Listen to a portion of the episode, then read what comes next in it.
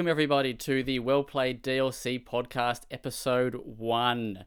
We are rebooting our podcast after having a unorganized shambles of a podcast with our previous name, Do You Even Game Bro, and we're here to kick it off again, and it's going to be awesome. I hope. Uh, joining us today is Kieran, Hey. Jordan, Yo. and Ash. Am I allowed to say more than one syllable for my greeting, or is it just hey or yo? You can have two, Can but you say have to say nothing next time. oh, okay. What's up? What's? up? Oh wait, wait. Are we going? Or did we... Excellent. I wasn't sure if Ash like stopped and we have to like go again. No, Okay, that's, cool. no, that's ex- that's it's called banter. That's right. how yeah. sorry. podcasts work. Okay. you can just wipe that off, John, please. Just, um, uh, when you when you're editing the podcast, please just delete all banter. yeah, yeah, or ba- no banter. Everyone has It's- to wait their turn. It's just like the Facebook chat, no banter. Um,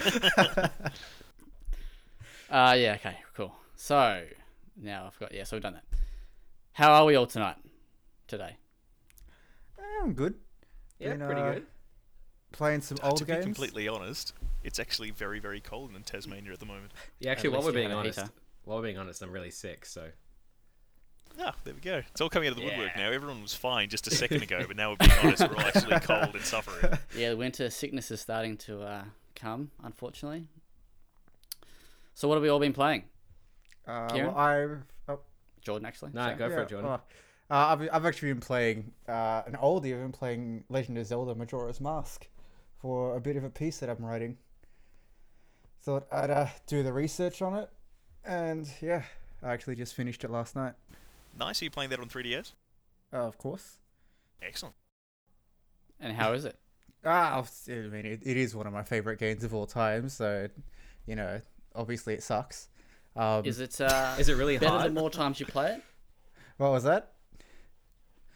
Is it better the more times you play it? Um, yeah, I'd say so because I tend to uh, discover or appreciate things I didn't otherwise appreciate the uh, the previous times around. It's kind of like I, I find a new thing to appreciate every time I play it. Very nice. Kieran? Sick. Uh, I just finished Far Cry New Dawn. Uh, meaning to play it since it came out, and yeah, been smashing it out while I've been sick. It's been good. And you enjoyed it as much as Dylan? I whoa, what did what did Dylan give it again? I think you gave it a nine, didn't you? Yeah, yeah, definitely. Yeah, it's dope. It's way better than five. It's um, it's got some good callbacks to like earlier games in some of the mechanics and stuff, so it's really good. Tasty. Uh, Ash, you. Me? Uh, I think I'm pretty much up to at least 100 hours in Mortal Kombat 11, even though, you know, Have you even unlocked anything I... yet? yeah, I've unlocked like four different pairs of pants that I can wear on like one character that I never play. But yeah, after I trashed it in my review, I actually have come right around on it. Since they improved it, I've been playing the hell out of it, and I think it's starting to annoy every single person that knows me in real life. I wish I could say the same for Anthem. Who's your, oh, um, yes. Who's your favorite character in Mortal Kombat? In Mortal Kombat in general, or Mortal Kombat 11? Uh, go both. Okay, uh, in Mortal Kombat in general, it's Ermac, just because, you know, the dude was an error that became an actual character. But uh, in Mortal Kombat 11, I've actually become that which I hate most. Uh, my older brother used to pick on me with Kung Lao, and Oh. uh, now I am Kung Lao, so I've become that which I hate. Poetic. Nice. I like. Um, is it Noob? Yeah, Noob. Noob Saibot and Rain. because Uh, Noob Saibot in Mortal Kombat 11 is fantastic because he's the biggest edge lord in the in the universe. is Rain in it? Rain is not in it. Cancel the game. Yeah, he's yeah. The, the creators keep trolling people about not putting him in games. No good. Uh, well, I've been playing Days Gone. How exciting! We uh, got our code pretty late, got it on launch, and I've been playing that for uh, review. I'm I was pretty keen for it. Um, I'm mixed at the moment. I'm more on the positive side of mixed, but I'm still mixed. There's a, a few things it does that frustrate me, uh, and I think Kieran, you've started playing it, and you noticed one of them last night. That's the the save system. Yeah. Um, the first, Ah. yeah, like the first night I played it, I we uh, there's a in the opening sort of hour you have to go and recollect your bike, and the save system works basically by either saving at a bike, um, or at a bed, and so yeah, for the first part of the game, you don't sort of have have a bike. So you go to a camp, um, and I sort of I just paused the game and it had save game like you know in the in the menu, and I was like I'm pretty pretty rooted, so I might just go to sleep and play some more tomorrow. Uh, click save game, went through all the save game stuff, and it saved and reloaded the uh, the next day, and I was back at the beginning of an earlier mission, which was quite frustrating. I mean, it was only like 20 minutes, but it's sort of So one what of the save system is effectively checkpoints. Uh, no, you can save whenever, just as long as you're uh, with your bike. So I guess because you're with More your like bike, as uh, carrying your save point with you. Yeah. So because you're with your bike so often, I guess it sort of makes sense that way, and it's it's not as annoying now because you know I've got my bike, so You've got your bike, you've yeah. got your save point. It was just that sort of initial thing, and it, and it was more annoying because there was a save game option in in the menu. So um, that sounds so frustrating because, like, obviously, when you hit that save game button, yeah, that's usually the closure that you've saved your game. Yeah, well, I actually was playing on a just a standard PS4 first um, because I had some people staying, and then I, I uploaded it to the cloud to put it onto my Pro, and I actually could see the save that I had where it was at the at the camp, um, and I uh, uh, downloaded it to my PS4 Pro, but still, no, it just went It's back like- to Oh the wait, does it do that? Does it do that PlayStation thing where, like, when you save the game, it takes a screenshot of where you are? Mm-hmm. Yeah, Ah, it's so you Yeah. can see literally Yeah. the point where you saved. Correct. Too bad you don't get it. it's like That is rather than rather than save your progress, it's just saving the acknowledgement that you saved. Yeah. you were up to this point, but you're gonna start at the checkpoint when you reload. So would you say it's a save system that would be better off for like a hardcore mode? Yeah, for sure. Um, Well, Yeah, yeah. I, I don't think it's as I haven't really noticed it too much now though, um, because like yeah, like I said, I was, uh, you know, you sort of got your bike, and that's sort of how you move around the world now. Um, but it is a little bit annoying um, having that sort of menu save game option that doesn't. It's it's pointless basically. Um, You'd almost prefer it to be grayed out. yeah, it's well, it's an I don't really I don't actually know what it does. I think you can like Because it doesn't seem to save your I game. think you can you can hard save at a bike if, if whatever that means. So you can so when you're in the in the game world, and this is quite neat. There's a little quick save uh, button, so you push triangle and it'll quick save. yeah, it's this new thing Um, called quick save. What, it's just really at any neat. time? Yeah, so I don't actually know what the difference between going into the menu, saving the game is, and quick saving. Because well, the other one does It's obviously nothing. for Yeah, well, That's the difference. so one saves. Well, it one sounds doesn't. but the other one basically just saves your inventory. maybe you get to unlock it when you finish the game. Um, so what new game plus now with actual save mode. Yeah, uh, but uh, yeah, like apart from that, it's eh, it's I would describe it as a Sony-made Ubisoft game without sort of the quality of life stuff that That's Ubisoft actually has. amazingly descriptive. Yeah. to put it that way, because it's like because hmm, it's you know it's open world, it's pretty checklisty, um, but there's little things that that Ubisoft has sort of perfected um, that you don't quite notice until you go back and play something that's still got those Not sort of out yeah. So things like the animations for um, if you're looting an animal, hmm. every single time you loot an animal, you'll get an animation of him carving, like carving the, uh, you know, the meat out of the wolf, and it's just like it could probably goes for, I don't know, we'll say three to five seconds, but once you do that like you know fifty times, you're sort of sick of seeing that same animation. Whereas if you're playing like you're in Odyssey or whatever, you just push the button and it collects all the loot that's there.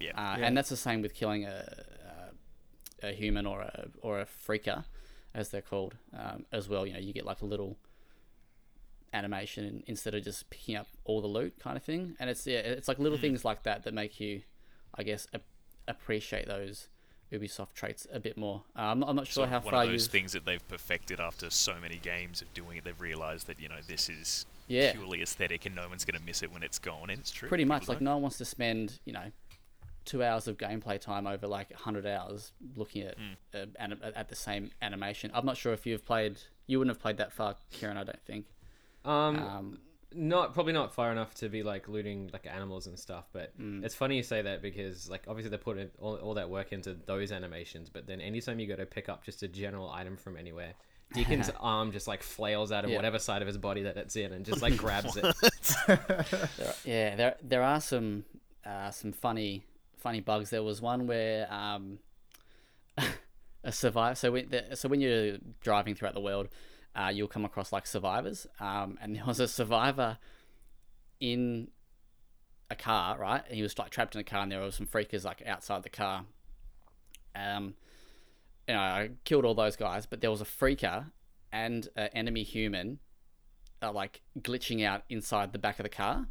So I couldn't actually. So the guy got out of the car, but I couldn't activate the, you know, like the thank you or whatever they do. Uh, you know, the little icon uh, when you finish the little survivor thing, um, because these two guys were like glitching out like inside the back of the the car. It was actually quite. What, quite a clipping into it. uh, yeah, they were sort of. Like, it's very, imagine like a big ball of matter, like you know, going like it was furious. It was like it was a furious glitch of Creation of a just- black hole. yeah. My, it was. my favorite glitches are furious glitches. I should have. I, I, I should have recorded it. I'm actually not too sure why I didn't, but yeah, it I'm was pretty like sure that's the only reason that video captures Yeah. become big on consoles is just so you can go, wow, that's really messed up what's going on now, and push a button and share what with you're saying is we should we should uh, attribute video capture on consoles to Bethesda. yes, pretty much. um, so I just basically Molotov the car and and they. so An appropriate response. I've furious saved you. I'm response for a done with you furious now. problem. And what Yeah. happened was they magically uh, like teleported out on onto the top of the car, put, like, and they didn't get harmed like by the fire. Obviously, that's their fire defense system is just to teleport, as is the nature of humans in Days Gone, apparently. And the other guy, so the survivor, just stood there, standing, like it didn't. Did it, did I'd you be like get to that do like the thank you for rescuing us thing, or did it? Were they not too happy after you set on fire? Uh, well, the freaker did his, you know, his, usual, his usual little, you know, screams and stuff, but um, I then I ended up just shooting him with a shotgun. Um, another thing which You are kind but fair. I don't quite, I can see it, but I don't quite like it, is um, so when you pick up weapons, so okay, sorry, so when you go back to your camp or a camp, you have a locker, so you have like you, you can get weapons and stuff, but you can only get weapons that you buy into your locker. So if you find a weapon out on the road, for example, that you want to put back, that you want to keep, um, you can't put it into your locker. Oh, really? No, which- De- Oh, that's Deacon's really like, oh, this is someone else's. I can't have this. Yeah, so you can pick it up and use it, but you so there's a sawn-off shotgun that I quite like using, but often like I'll run out of bullets and I'll go, oh, I don't want to pick up this other gun because it'll be lo- like I because I want to keep the shotgun. Um, so there's that. Um, but Like, I get the purpose behind that kind of functionality in a game, but it's like it's similar in like Grand Theft Auto Online that you can't just keep any car that you steal, even though you are quite literally playing a criminal. yeah, In post-apocalyptic Days Gone world, you know, I can't keep this gun I found on the ground. Yeah, uh, the reason why that's a little bit annoying is because it's quite hard to purchase guns. So you have to, when you kill freakers, right, you get their ears, um, and you can uh, harvest. So you can collect uh, like plants and and the meat that you get from when you loot the animals. You t- you go back to one of the camps, and you basically trade them in for camp credits. Um, and each camp has its sort of its own sort of perks, I guess. So the first camp, uh, you can upgrade. Uh, its perks are more bike related, so you can upgrade your bike. And the second camp is more guns, so they have like uh, more guns available. But you have to have a certain trust level to buy the guns. So basically, it's almost like you have to farm like a shitload of freakers to get enough credits to spend at that camp. So currently, I can't buy any decent gun because I don't have a high enough trust level at one of the camps. Um, which is then why it's annoying that I have I can't deposit guns into the locker, and the the reason why it's annoying is because the camp credits are separate. So the credits you get at one camp, you can't spend at a different camp. So What? Which so each camp has their own economy. yeah, so which is cool in itself, but the way the game sort of it's yeah, because it's sort of a game, it sort of makes it a bit annoying because like, you it- can yeah, you go. I was just to say, so that so that means like if if I harvest like a thousand freakers and I cash them in at one camp and then I go to the next camp and I've got something I want, I'm I'm stuck. I have to go get like another. Correct. Ugh. Yeah, See, yeah. So that's mechanics like that in games are a little bit too video gamey for me. Like it just becomes a bit Yeah. like I understand that every game is a game. You can't get too invested, or you can't sort of like immerse yourself to the point where everything else isn't real anymore. But there's just some things that sort of smack you in the face and go, "Yeah, by the way, this is a video game." You're like, Ugh. Can I buy camp credits on the PlayStation Store? Actually, no, you can't. That's a g- good a good question. I didn't. "Is what uh, they called camp credits?" I did. Uh, mm, I actually I think think they what are. they call it. Yeah, no, yeah, because the lady goes, I'll, I'll update your credits. Um, but yeah, so that's it's kind of annoying because you can go out, you know, and and every time you deposit um, bounties, you know, the ears and stuff, or you give them herbs or whatever, your trust level goes up. Like it's only minimal. I think every year you give them like three, cre- uh, three trust rating or whatever. Um, so yeah, now I've sort of Out of like this- five thousand, right? yeah, I think Yeah. it's twelve thousand for the first trust level. I think I might be make uh, that number might be wrong, but I believe it's because I'm up to like nine something at the moment. Um, because I gave this guy with the bike like a whole bunch of credits, uh, you know, uh, ears and stuff, because I didn't really realize at the time, and then I went back to the other camp being like, oh, you know, I've got because I've got like ten thousand thing, but I can't, I can only sort of spend it at like one spot. Um, and like, do, does each camp have their own unique inventory to buy from? Yeah, so yeah, so like I said, one camp will specialize in um, a different thing. So yeah, like the first camp that you deal with, they specialize in the the bike upgrades, and the second one, so you can put like NOS and stuff or like nitro and stuff, and get like, you serious? You can drop NOS tanks on your bike? yeah, and you can get um, Amazing. then you can like skins and stuff like that for your for your bike. And the second one, yeah, the, the second camp that I'm dealing with, you can buy guns. Um, but yeah, anyway, so to sort of wrap it up, it's it's it's good. Like it's not a bad game, but it's not. It didn't really. I thought it would be better than what it is.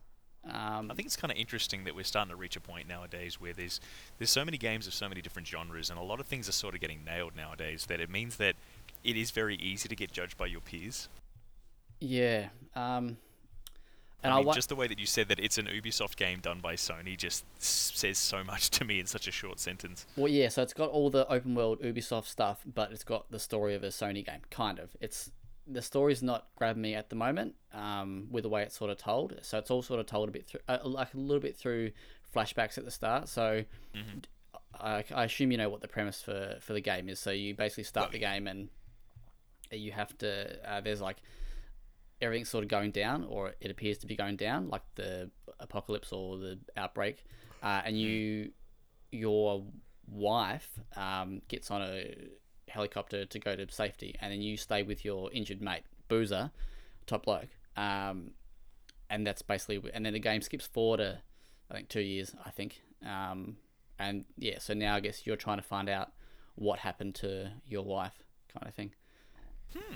Um, Alright. It's like Yeah, it's like if Ubisoft got given Sony money to make a game, but it didn't make them any better at making games. It just made it Yeah. prettier. basically, I, Wow. all it is, yeah, it, it is a very, very pretty game though. Well, I Hmm. mean, No, it's, it's always impressed me visually when I've seen The it. weather It's- it's effects sort of dope. interesting. well, I mean Oh, that- that's, Yeah, I've, yeah. I've seen the rain. My God. that's the nature of Unreal Engine 4 because that engine is so good for making games on. Oh, it's UE4, is yeah. it? Yeah. Wow. Okay. Yeah, yeah, because I thought I don't, I don't know why I thought I thought it was um, what's the Guerrilla one? Oh, uh, The oh oh. You know, just look it up. uh, Um, God of War was Unreal too, wasn't it? Was it? mm, no, I don't think so. Not it wasn't Unreal 4. I Don't feel like think that was like a proprietary engine. Yeah, I Yeah, think God of War the- is Kind of rings off the proprietary. head. Decima is Guerrilla's engine. Mm. That's one, and I think I was confusing it with Death Stranding because they went with They've the Guerrilla engine, they've didn't done they? that too. they Yeah. did. Yeah, that's I think that's where I got confused. Anyway, yeah, so that's it's okay. I'm not digging it too much, but I'm still in, interested to see where the story goes.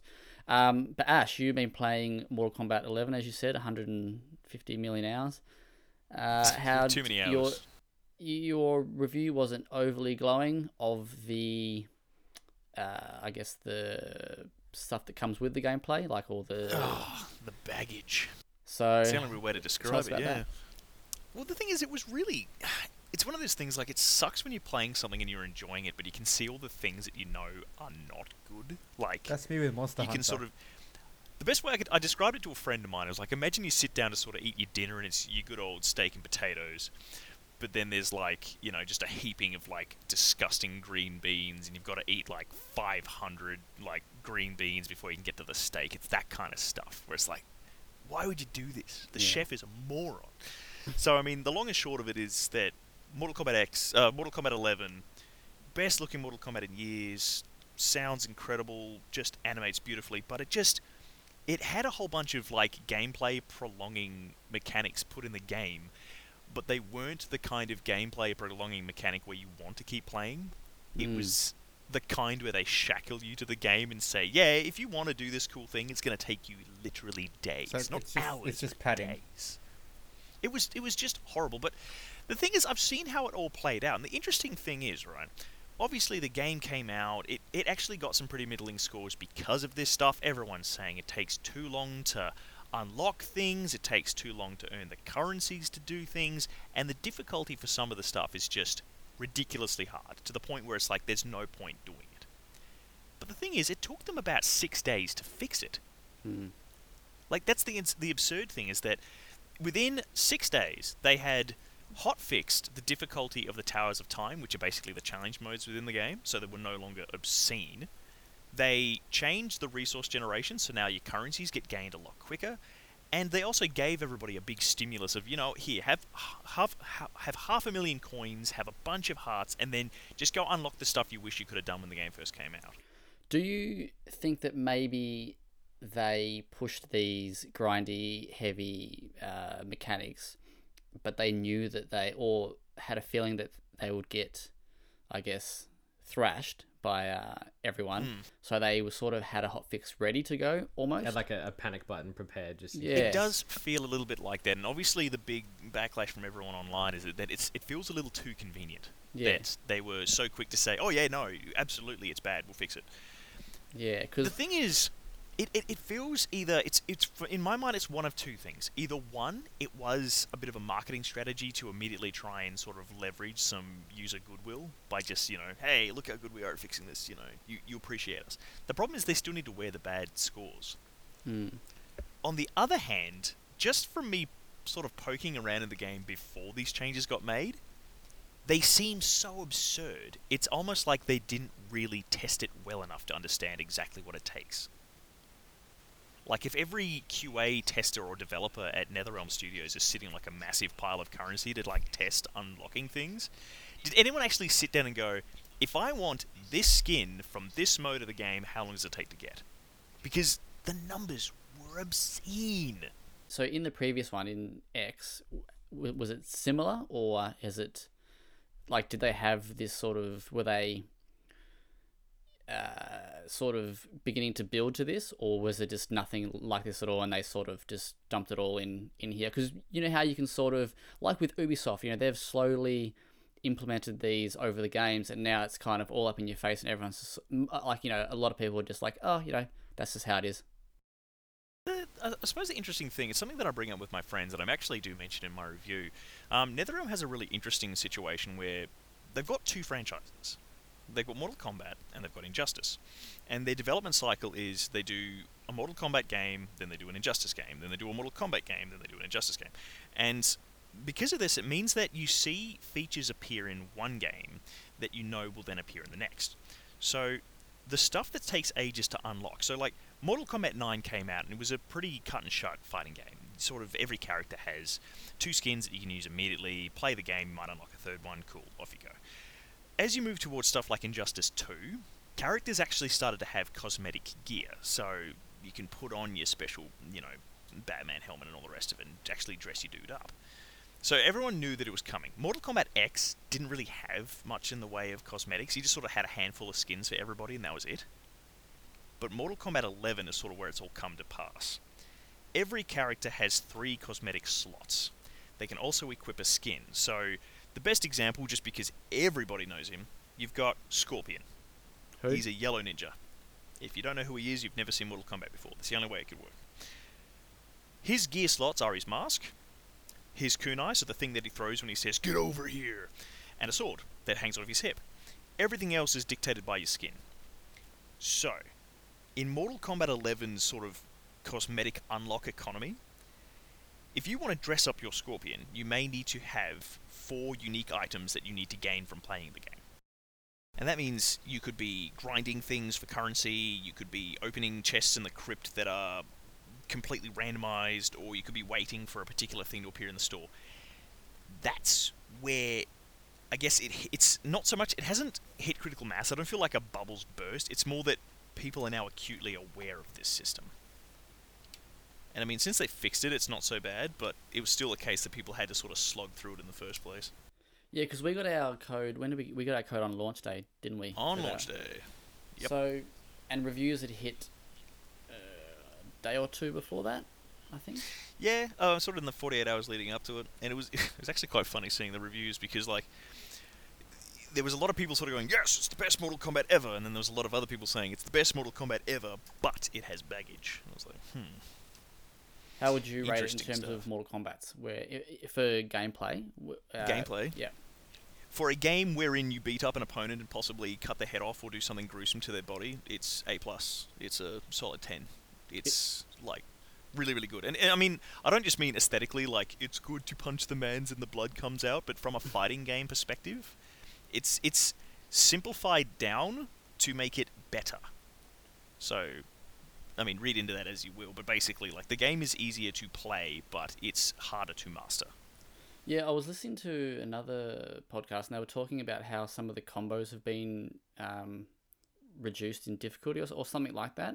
So there's, yeah, like there's a, uh, is it like a quick button almost? You know, you push L1 or something and it does. Uh, You got a couple of things like that. I mean, a lot of characters will have really simplistic moves that Mortal Kombat, like the big thing that sort of separates Mortal Kombat from Street Fighter is that Street Fighter is the kind of game where you sort of need to memorize 30 button inputs to do sort of your general combo for a character. Whereas Mortal Kombat, at least since Mortal Kombat 9, has been a lot more friendly and sort of going, hey, here's three or four sort of four hit combos, and you can just link them together however you please. And I mean that works for some people. Some people hate it, but you know that's sort of Mortal Kombat in a nutshell. Is it like you know I've been playing a bunch of Kung Lao because the dude is a baller with a razor sharp hat, and like I can double tap circle to do a three hit combo. So a bit like a bad stand up comedian that sort of reaches into his bag of jokes and just throws a bad knock knock out. It's like if I don't know what to do, I just double tap zero and hopefully something good happens.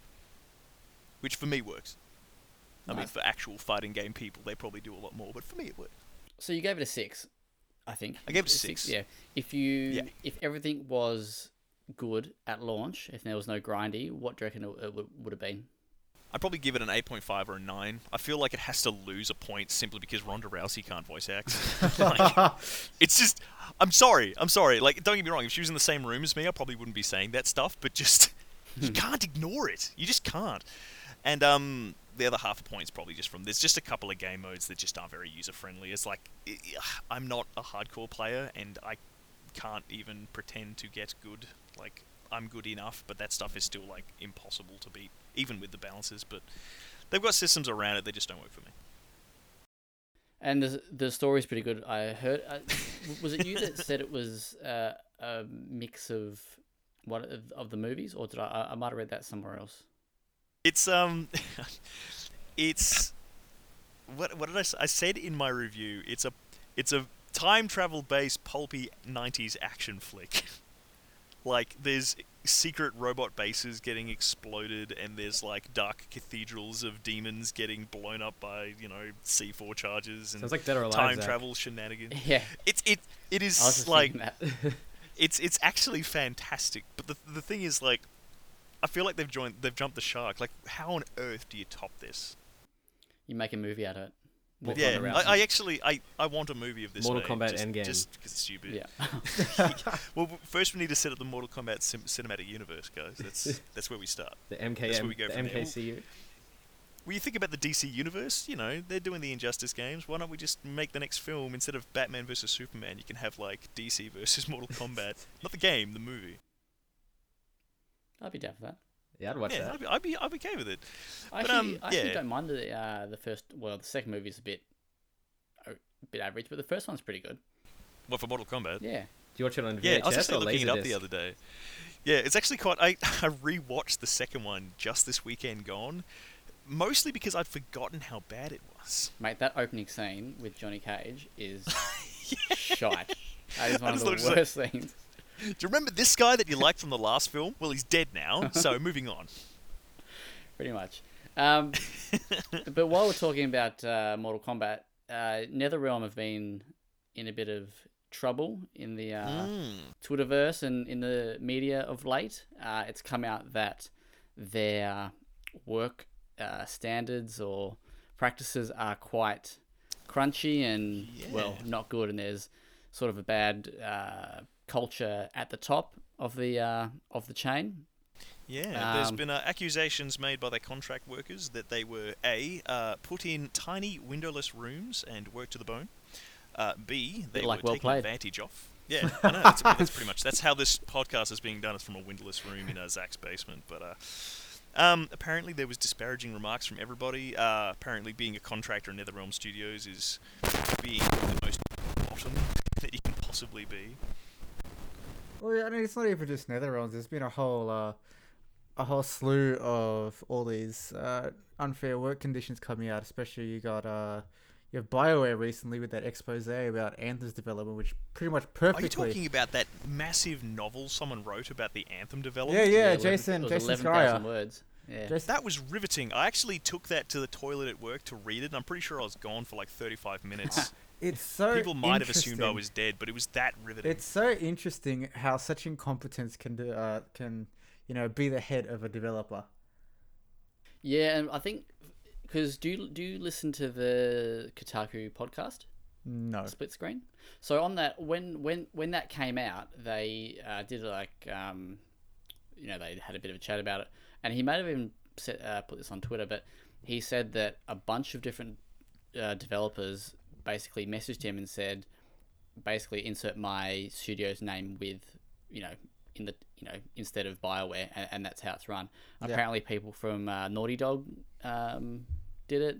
Um, I can't, I can't remember who else he said now, but yeah, I- actually he might not have said anybody else, but yeah, I believe Naughty Dog were were mentioned. Um, so it's quite so it's it's It it wouldn't surprise me if it's uh, a lot of the AAA studios. You even have just today, Riot Games, the developers for I think it's League of Legends. Uh, they had a massive Yes. walkout Yeah. because they've been in a lot of turmoil about uh, their work conditions regarding sexism towards their female workers, and they've been they've been pushing towards That's a been whole going change. for such a long time. That's, Yeah, that's in the has. Yeah. community as well as a developer. Like that's Yeah. a whole thing. Yeah. It, it's this whole thing, and they've been pushing for a change in the culture for so long. And basically, the what what I can garner is uh, management was basically just like get over it, and so pretty much all of the Mm. studio just did a walkout and protested outside the building today. What, did you hear about the, the their proposed idea of the arbitration for new employees? I re- have a problem, read it has to be very briefly. internally. yeah. yeah. Yeah. Well, that was like um, who was the person that came out? Oh, something happened sort of last year, and that happened. Actually, no, that's actually something completely different. That's that's to do with to do with the AFL. Cancel that. Okay. But speaking okay. of AFL you- Live, um, no, going back to going back to NetherRealm though. yeah. Do you think do you think the the whole or like them kind of being shocked that people weren't into the grinding economy of the game? Do you think that was just them being like, well, we like doing it? Yeah. if it's okay for us, surely it's okay for our players. Mm. we just we just kind of call it Mortal Kombat Crunch. That's the game mode. I think See, the interesting thing is, I've actually I tracked a little bit of the Mortal Kombat stuff, if only just because I was I was immersed in that sort of realm of the news sphere. And um, the interesting thing about the NetherRealm stuff is that obviously a handful of contractors came out and said that, but then there also was a handful of contractors that came out and said that's not the case at all. So that's I mean, that still- could be on a like a contract by contract basis if they're not like. Oh, yeah. Oh, absolutely. not And I, I, I feel that that's the case. Like, for me, the biggest thing that, that got me about it, it wasn't my reaction of, you know, oh no, that's terrible, because it is terrible. But it was my reaction of, oh look, another one. Mm. yeah. and, and That's that's the horrible thing about the gaming industry is that you're starting to reach this point where it's a little bit how like you know a couple of years ago it started to come out that most of the people in Hollywood are horrible people. Yeah.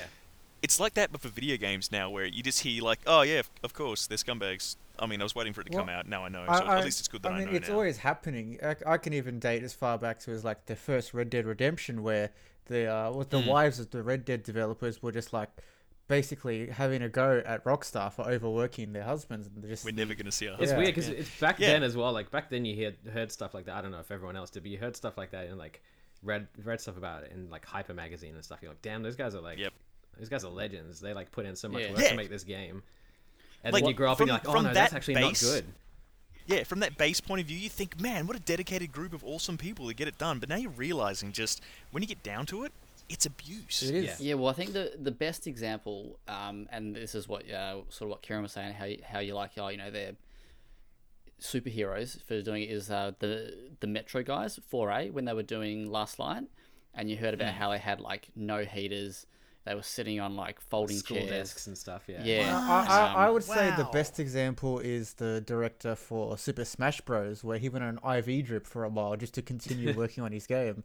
Like What? that's not good. You should not be doing that. but at least Stop making games like that. I mean, not if not as an excuse, but at least he's the sort of the director, you know, and not like Yeah, this yeah, is he's true. not an underling being yeah, you know, he, you know, the director's not going home and making enforcing one of the, you know, one of the grunts to, you know, shoulder shoulder all the burden. Um, Mm-hmm. But that reco- uh, what we were saying just before sort of reminded me of when Red Dead. Uh, two when they were sort of when that whole thing came out about Rockstar and Yep. and Red Dead Two. Yeah, the um, hundred hour work weeks. yeah, but then they were allowed to talk about it. But then after that, sort of most things that come out were sort of all positive. It was like, oh, you know, nah, it's it's all pretty good here. You know, it's not too bad.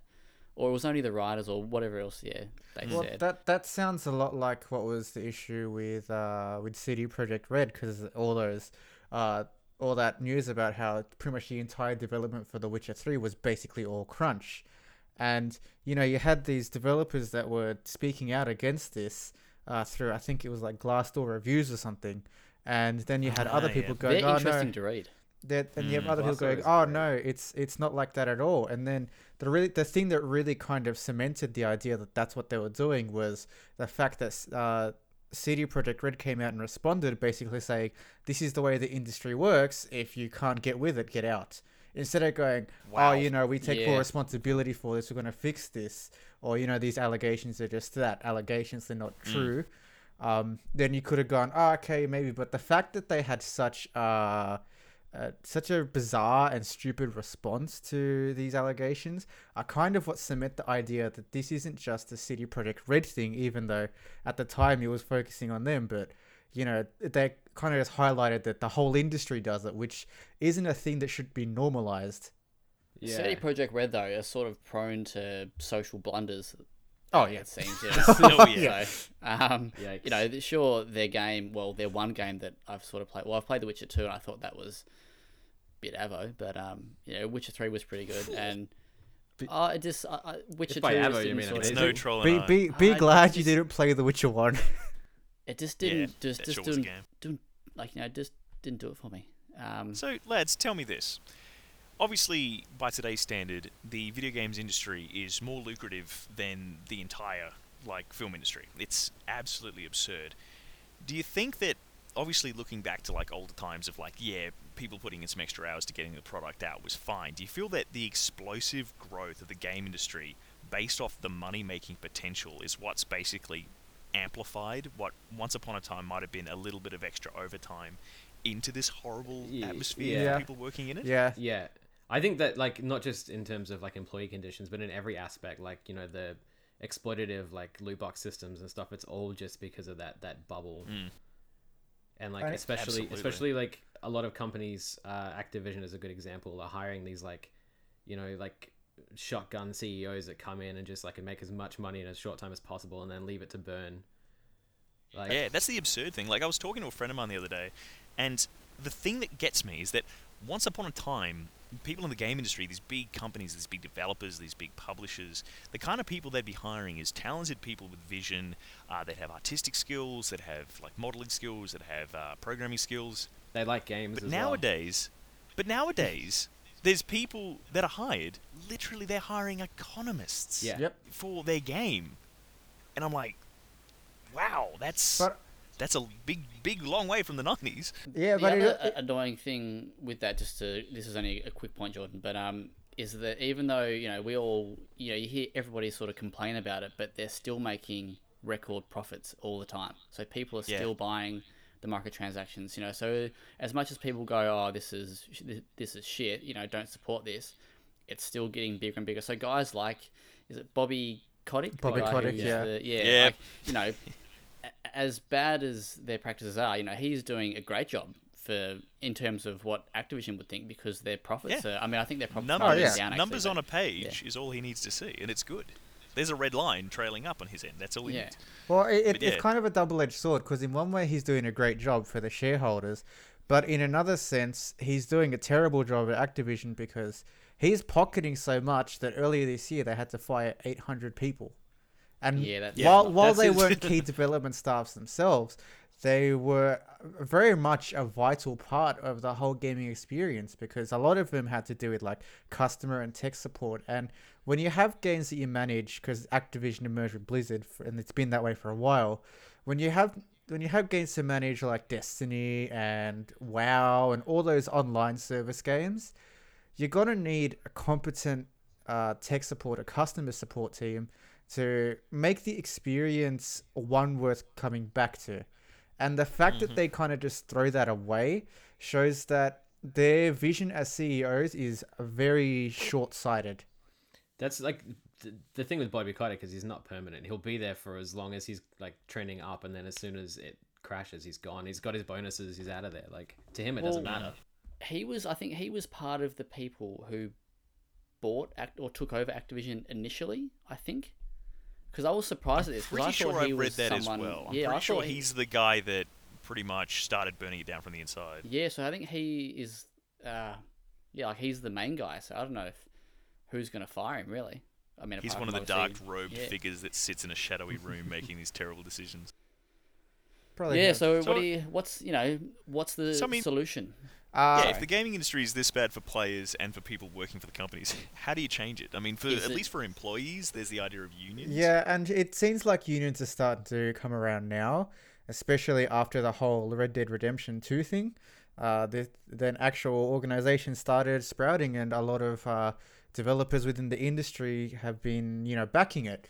So it's it really is. It comes down to the idea that, especially in the gaming industry, where the AAA develop, uh, the AAA publishers have reinforced this idea that these people working in these uh, development studios are so privileged and so lucky to be a part of these projects and these teams that they don't really need a union because you know they should just count themselves as lucky. When in reality, Like those companies that don't have HR because everyone's happy. yeah, exactly. it's it, it's kind of like they they've given they've reinforced that mindset, which is why uh, unions in the industry are so hard to establish because the rest of the industry they look at it and go, no, we don't need that. We're we're lucky to be here. Why would we need that? When it's it's kind of just turning a blind eye to the real issue. Just a question, and I, I, I actually have no idea what the answer is. Is the games industry harder to unionize because there's so many contractors? It's definitely a factor of it. The biggest issue as well is that the games industry. I mean, this is going to sound weird because obviously it's 2019 and we're dealing with the biggest amount of money you've ever seen, but the games industry is still very wild, wild west. I worked in the finance sector within Australia, and that was so regulated because it had been around for so long. Everybody who had something to say about it had put their two cents in. People had come down on it, and even now in Australia, just in the last couple of years, obviously we saw a royal commission go into it. But the problem is, if you imagine from that same perspective, if somebody was going to go into like a royal commission on the games industry, who are the people that are investigating it? Who are these people that could be considered the superiors to actually look into it and say that's wrong? The problem is that a lot of people like who should be making these decisions, like what is considered like good working hours for a person, you know, in a contractor sense, you know, what is a QA tester's real like job besides being driven slowly insane? We don't really have Yeah. that senior group of people to do it. There are so many You sort of have these they- rock stars that have, yeah, sort of come into the industry, done their thing, and then left again. But nobody's really said, hey, when I start making games, I'm just going to start looking over the other people making games and making sure they're okay. Well, and that that's kind of why I appreciate um, respawn so much. is, Yes. uh, they just they've reinforced this positive working environment so well that you know just last week or something there was reports about how respawn have like some of the best working conditions around which was awesome to see amidst you know uh, an environment where it's all just talking about how the industry is full of shitty uh, working this conditions. actually leads into my next point, which is I think based off the kind of feedback that we're getting now about these terrible working conditions, we are going to see more cases of goodwill companies, companies that they're going to lead with, "Hey, we're not going to crunch you to death," and you know, "Hey, we're going to allow you to set up a union," things like that. It's obviously when there's push in one direction, there'll be push back, and respawn acknowledging it is such a huge step. Oh, for sure. And Respawn are a very special case because they're under probably what is one of the most hated publishers in the world, EA. And, you know, because of EA's blunder with Titanfall 2, Respawn have basically just told EA and Andrew Wilson to fuck off and let them do their thing. Well, actually, Exact quote. It's funny that you mentioned that because a lot of a few things I've heard is it was actually Respawn's call to release Titanfall 2 when they did. Uh, just the, in the same way it was uh, Respawn's call to release Apex when they were about to do what was the other game EA were doing? Oh, Jedi. Uh, what's the one that just came out? Jedi Fallen Order. No, the one they Anthem. Apex Legends. Anthem. So Anthem. Anthem, Anthem, was yeah. coming out. Um, Ah. uh, what's it? March twenty second, I think, or February twenty second, or when- whenever. February it 22nd, And Apex yeah. came out like two weeks before or something. Yeah, like um, yeah, like I was chatting to I don't know, I can't remember some, somebody, and yeah, and we were confused at why EA would launch, uh, you know, this battle, this free battle royale game that obviously was gonna, you know, get a bit of hype, and then release Anthem like it's probably its biggest game of the year, you know, within a two week period. But yeah, apparently it was Respawn's call to um to do that. Uh, I, I would say it might have been Respawn's call in the sense that they were given dates to choose from and they chose that one. Like they, they were given like, oh, you know, you release it at this time or this time or this time. These are the choices that you have, and they go, okay, we'll choose this time because that's the only time that may feel appropriate for our game. Whereas instead of letting them go, oh, you know, we'll wait, we'll wait for the whole FPS market to kind of be uh, to die down a little bit after you know the Battlefield and COD installment for that year. You want to do it, do it around the end of November. You know that would have been a smarter choice, but yeah. Um, g- given the way that a lot of publishers work, it wouldn't surprise me if they had targets to meet, and so uh, Respawn's release schedule and timing for Titanfall 2 had to work around that. Yeah, well, that's what they said about the um, in the Anthem in that big long Yeah. Anthem novel was that they basically EA were like, okay, well, you have to have it released by here. Um, no more delays, no more wasting money. Um, it's got it's you know it's it's uh it's got to come out. We might just move on. Um, but so, same sort of I guess topic, but another big company, more probably a name in itself, um, has been in, a, in a under a bit of heat this week with uh, Randy Pitchford. Old mate Um, Randy. Uh, someone, Oh. someone needs to take the internet away from him. Do you know? He's like the Trump of the like the gaming world, just like tweeting Well- out just bullshit. Oh my! I literally said to somebody the other day, you know how Facebook has introduced that option now that if you send a message to the chat, you have like 30 seconds where you can remove it? They need that for Twitter, but the way that it works is that you write your tweet, you hit send, and then it just stays on the screen for like 30 seconds saying, Are you sure you want to say this? Are you sure? And then they need to enforce it on Donald Trump. Ha! Politics. Either way, Who's Randy um, Pitchford has said some ridiculous things It- recently. It's not even Yeah. recently though. If you look at Randy Pitchford's He's all- yeah. behavior, Oh yeah, it's a consistent Sorry, when I say thing. Randy Pitchford said some ridiculous I mean, things recently, I don't new mean that that's it's it's a new. Yeah, he said new stuff compared to what he said in the past. I liked like, his old stuff, but his new stuff's pretty good. I mean, but yeah, um, have, tell have me. you ever read his whole uh, Battleborn marketing tweet? Yeah. Oh, the most confusing thing in the world. Do you remember when? Um, actually, I, th- I think it was old mate Jason Schreier again. He wrote about, or he broke, or whatever, that Battleborn would be going free. Uh, you know, f- uh, free to play. Sorry. oh yes, yes. Randy Pitchford's like Battleborn. You know, I'm not sure if you've seen those rubbish articles, whatever. But Ba- Battleborn is not going free to play. Nick yeah, Meta. will never ever be Well, I free. mean, he, he does it all the time as well. Um, I think it was Kotaku again that reported on uh, Borderlands 2 being announced because that was originally going to be announced via the Game Informer magazine. yeah. And Kotaku or Polygon or something got word of it, and as any good journalist does, you report on it. He called them shoddy journalism, going, "Oh, you know, these rumors are absolutely not true," and then the week after, it gets announced. Mm. Like, it's one thing to say it's not true. It's another thing to try and deflect. But I mean, for the people listening at home, what we're talking about is obviously there's been a bit of uh, hot water on uh, Gearbox's part regarding the Borderlands 3 voice actors in the game. Most notably, this is the funny thing is that it's not one person; it's two people. Troy Baker uh, obviously came forward to mention how the character Reese, who was beloved in the Telltale uh, Borderlands games, appears in Borderlands 3. However, it's revealed that uh, Troy Baker, very talented voice actor, doesn't voice Reese in the game. So obviously, tweets went out and people said, "Hey, Troy, why didn't you why didn't you voice Reese? You know, you did such a great job." To which he replied with, "I would have loved to do it, but I was never invited by Gearbox." To which what Randy tweeted said, "Yeah, you were." well, it's not even the whole voice acting thing. Did you read up on how he had a go at, uh, at Game Informer for their report on the microtransactions? All within right, so Yeah. so I'll, Ah, I'll yes. take point on this because I was there at the event. Excellent. Um, I was there Courtesy of, uh, courtesy of Press Press Start Start. I mean, and the I'm- sexy boy, the now married Shannon Grixti. Congratulations. Shannon Grixti, ladies and gentlemen. um, there we go. But yeah, so I think I think they actually recorded the the live stream twice because there was a second day to it with a bunch of other streamers and stuff. But the first, like, we were there the first day, and like Randy literally on stage obviously said the words like, "There's not going to be any microtransactions."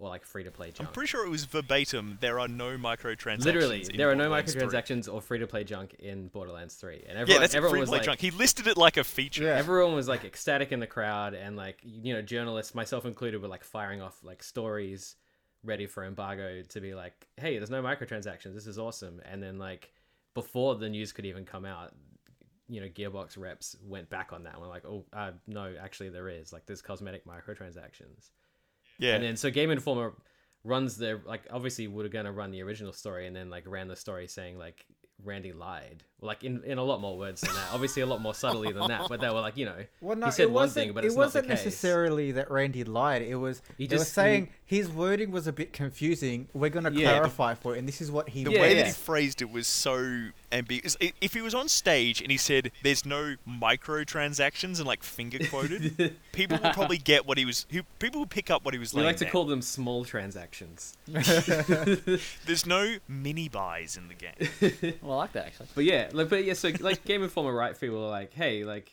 you know this is a thing. He kind of said this but it's not quite what he meant. And then he just like blew up about it like oh, on like an 18 tweet rant.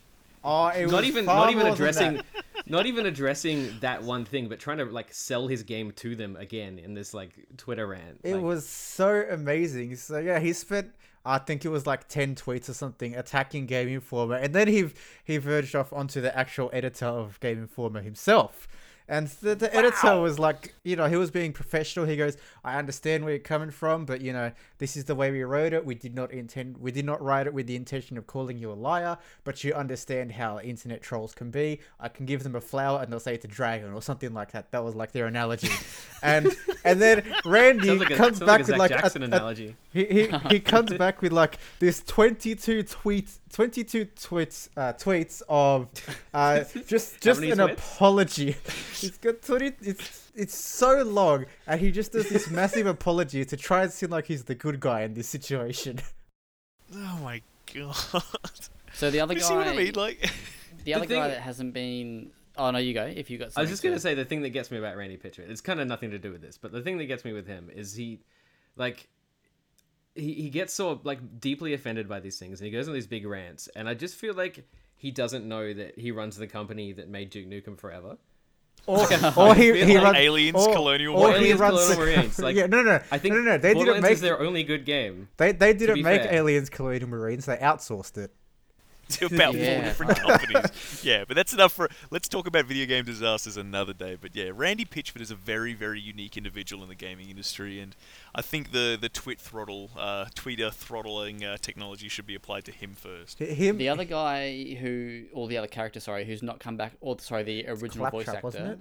Yeah, it was. I mean, I and I've not, you know, I've not ever played more than half an hour of Borderlands, so I can't say I have any sort of, you know, affinity So for. the leading authority here Yeah. for us. But You should know Yeah, that his this- voice is very annoying, and we're all glad he's gone. yeah, oh really? So th- well, Nah, th- nah. well, he- I might. Uh, the Kind guy of. David Eddings has gone on a big long Twitter, not not a rant. I wouldn't say it's a rant, but he's obviously responding to um, Randy or Gearbox's um, whatever, saying that he was yeah the reasons basically going into reasons why he didn't come back and reprise his his role. It's actually quite interesting. And there's there's a um there's an interesting tweet here where I'm just trying to find it. Yeah, and it goes. Personally, I think Randy's been on tilt for the last few years. He's not the victim. He's not the victim he betray- he betrays himself to be. I even blocked him a couple of years ago for stalking me on social on social media. So, mate, Yeah. if if Randy follows you on Twitter, anyone, watch out. Crap, let me go to my that follow lucky. list. All Fu- 14 funnily people. enough, I don't actually have Twitter because I'm afraid I'll turn into Randy Pitchford. It so does yeah, have- like, but the, so the the thing with the thing with this guy, if anyone doesn't know, is basically like he used to work for Gearbox. He was quite high level, Yeah. high level at Gearbox, and he was doing the claptrap voice for free because he worked there, obviously. Oh, and, is this they the were- guy, the lawsuit? Yeah, it is, isn't it? Yeah, yeah. So like he left on terrible terms.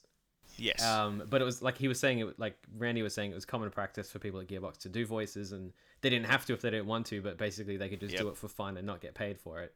And that's what he did for like two or three games. Um, I actually didn't know he was the the lawsuit guy because I know that Randy. Was I mean, having a probably one of them. The USB, you, you know the whole uh, the I, I The think magic I, I think the lawsuit guy I think was a that was- former lawyer.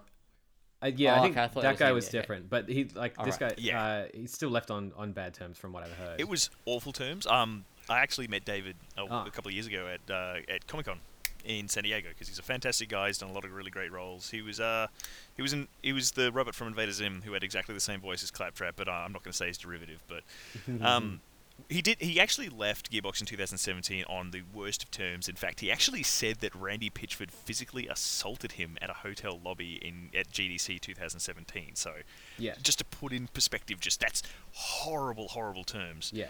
But um, yeah. So a lot of people ask like, so what's the deal? Why aren't you doing Claptrap? And apparently, uh, he said, and this is the exact tweet when people are asking. He says, "No, for the first time, I insisted on getting paid for my performance, and all of a sudden, they couldn't afford me."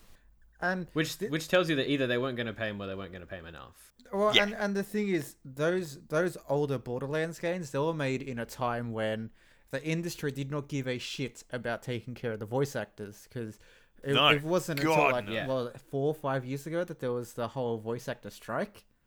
Yeah. Yep. Yeah, and like you know, all these Borderlands games were made before then, so you know, even doing voice acting without being paid was quite normal in the industry. Thank God that changed, but Mm-hmm. yeah, and so it really does not surprise me that they not that they don't want to pay him for his services, not even because he left on bad terms, but because there might be that whole uh, environment or that whole mindset still baked within Gearbox, and not even within the developers themselves, because a lot of the bad management issues never fall on the actual people that makes the game. It falls on the people that speak exactly. for the game.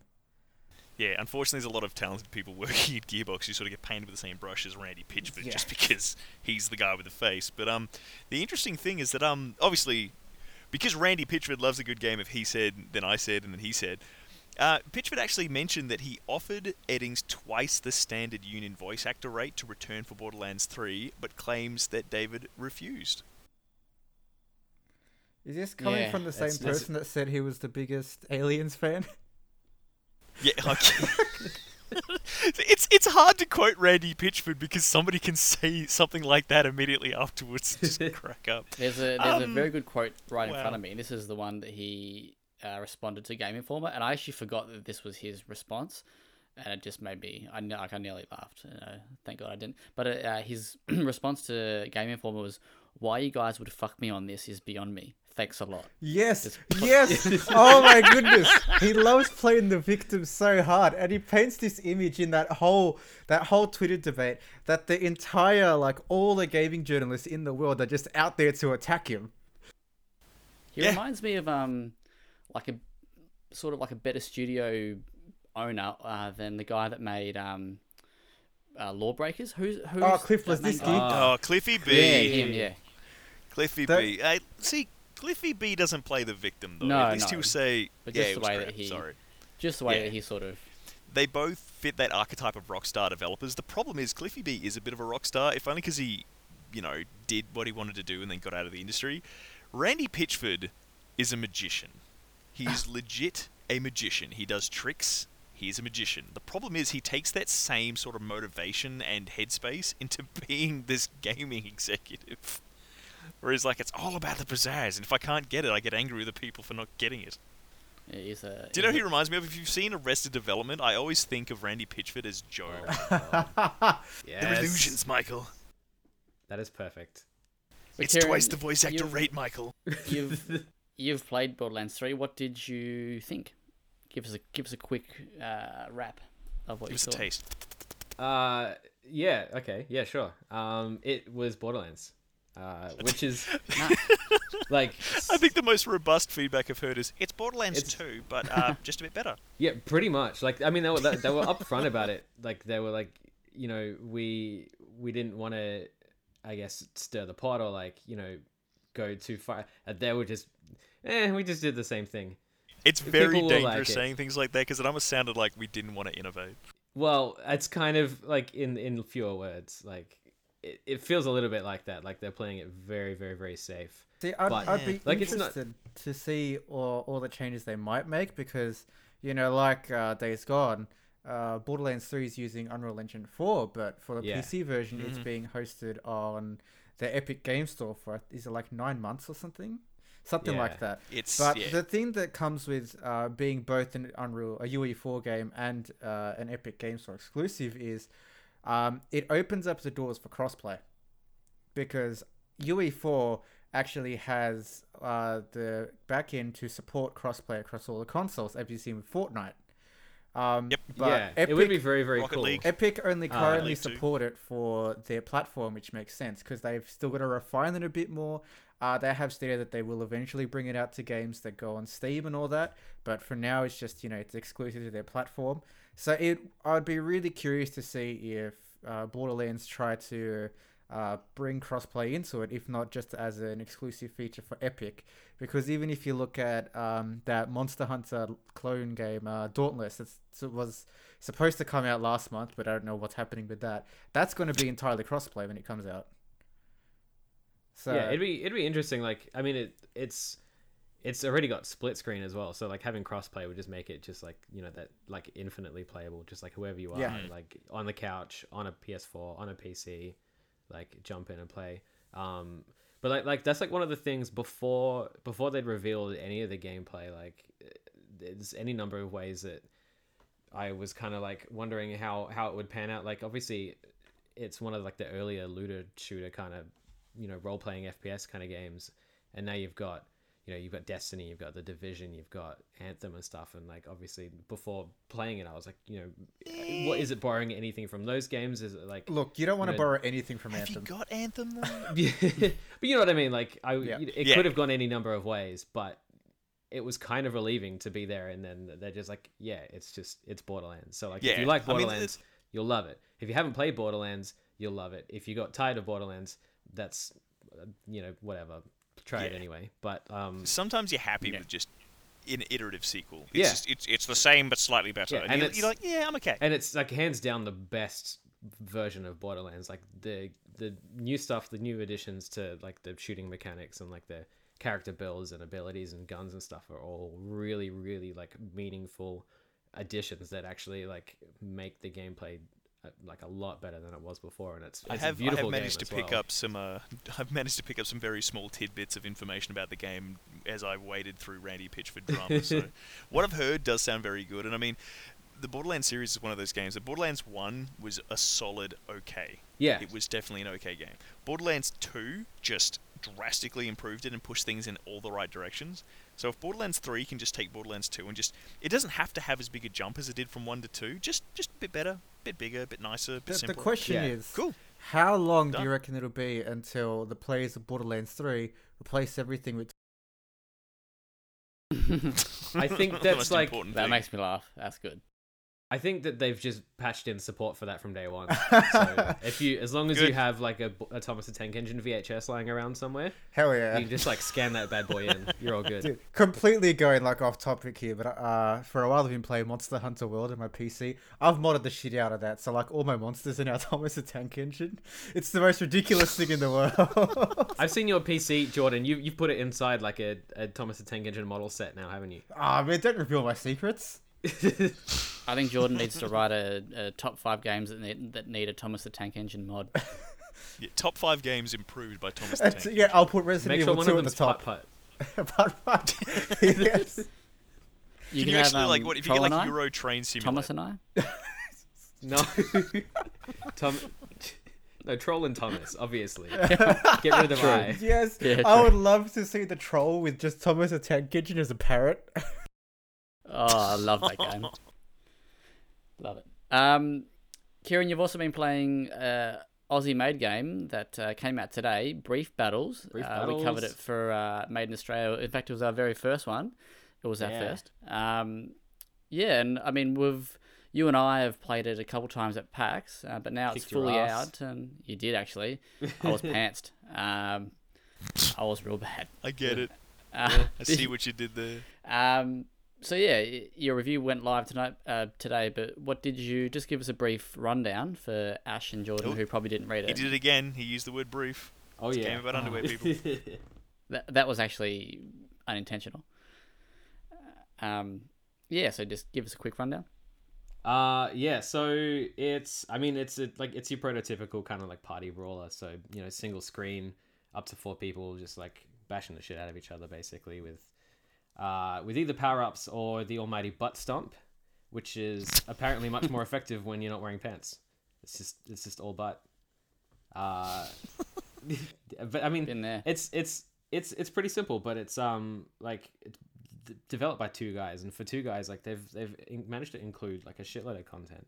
Uh, there's Really, like- it's only two people on the team. well, I think like the core team is just the two guys, yeah, like the core designers, and I think Yeah, like if you go back and read the MIA, like I think it is just two working guys. out of a garage, like you know, with Yeah. their family supporting them and stuff. It's pretty cool. Um, but like you know, most of those games, you know, they they hand you the multiplayer modes, uh, and you know a few variations of, and they're like, cool, here you go, it's a multiplayer game. This is what you want. But these guys went as far as including like single player content and co-op content and unlockable costumes from like other indie games and stuff, which is really cool.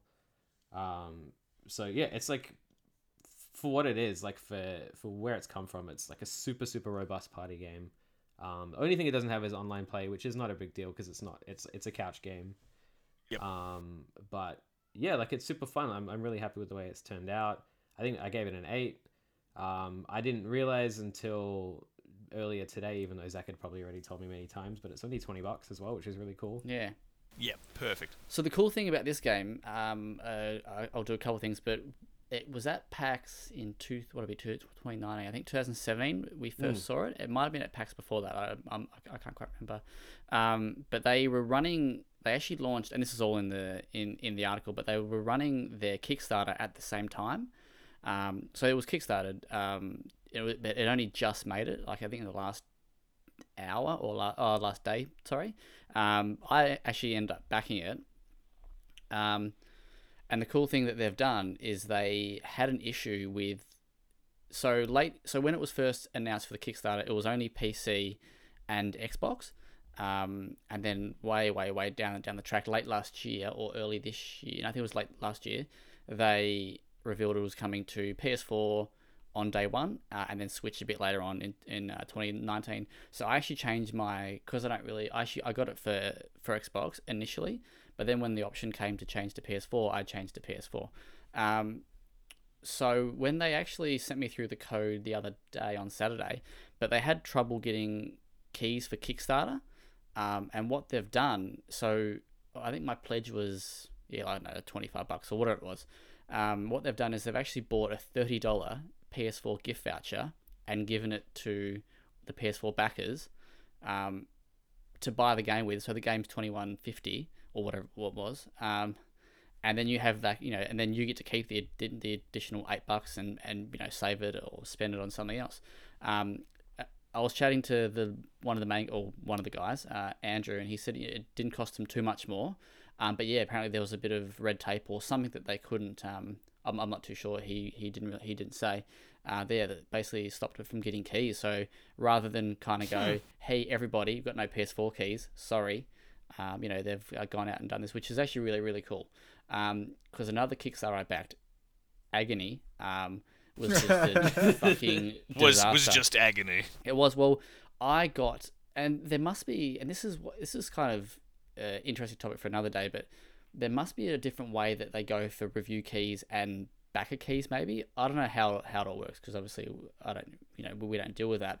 But I got my agony review key uh, two or almost three weeks before I got my actual Kickstarter backer key. So the Kickstarter keys came in like three weeks after launch, basically, because they were having so much trouble uh, getting them. And apparently, it almost sounded like they didn't pay for them or something. I, I'm not quite too sure how it all panned out, but yeah, like you know, I had a, a review key weeks before I had um, my actual backer key. So it's good to you know have a, a Kickstarter experience like this, and yeah, the two guys. The reason why it's so, uh, just what Kieran was saying, why it's so, I guess, robust is they didn't want to, and this, I think this is all, this should be all, all in the article, but they didn't want to release it, yeah, like sort of half-assed, um, and that's why it is so, it's it's optimized. You know, there's no bugs, there's no, it's it's well it's well done for uh, two guys, but they wanted it to, it to be that way. You, you know how a lot of um, devs will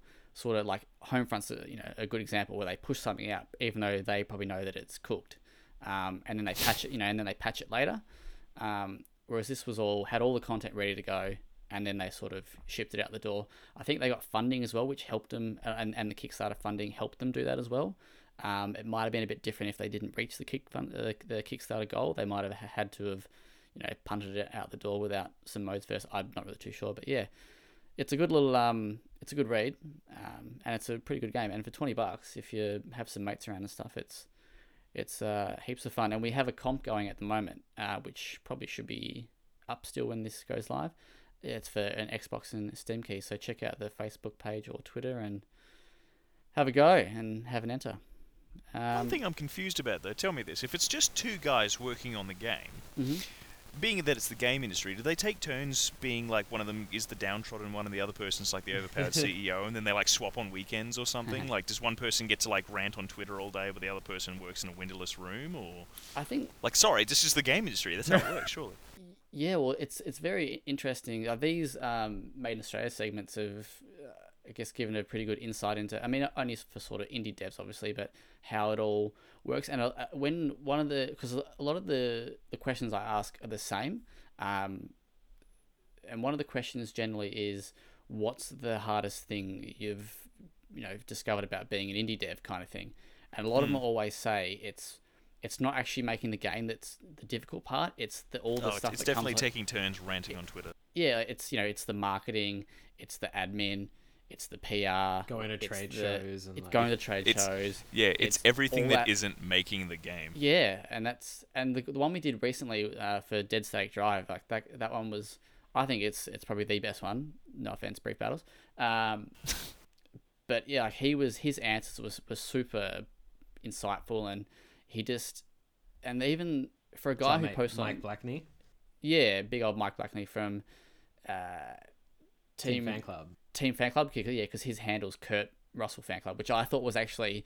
I actually asked him why was his development name Kurt Russell Fan Club. Turns out it was just his online handle. But um, yeah, he, like his answers were super interesting about how he basically has to sh- shut off for a, a day or two at times and deal with admin and all that sort of stuff, and, and then the game basically doesn't move. And the reason why people always or not sorry, not the reason why, but you know, people always ask what you know, when's the release date, when's the you know, when's it coming out, and he's just like, there are days when it basically the progress or weeks, you know, where it just doesn't move because because he's a basically a, he's a solo dev with contractors. Uh, he's I know he's brought on a, a couple now, but um, yeah, all, all, all that sort of stuff is interesting. And then you think about that in a, in like a larger scope and how how many moving parts are in like a AAA or a AA sort of dev team and yeah, it just makes you wonder how things get made at all sometimes, really. It just goes to show that it's not just as simple as like sort of smash a game out and you're done. Well, no, I mean you can find plenty of those on Steam, with those asset flip games that you can. oh yes, just just ask our old mate. yeah, I think that's that. where our publishers like uh, Devolver Digital come into play, because for our listeners that don't know, Devolver Digital are basically a publisher that more or less publish indie games that would otherwise go unnoticed. And if you look at the E3 presentations, they basically just mocks the whole industry. And they have this whole shtick where they don't care about what the industry does. They do what's best for the developers of their games.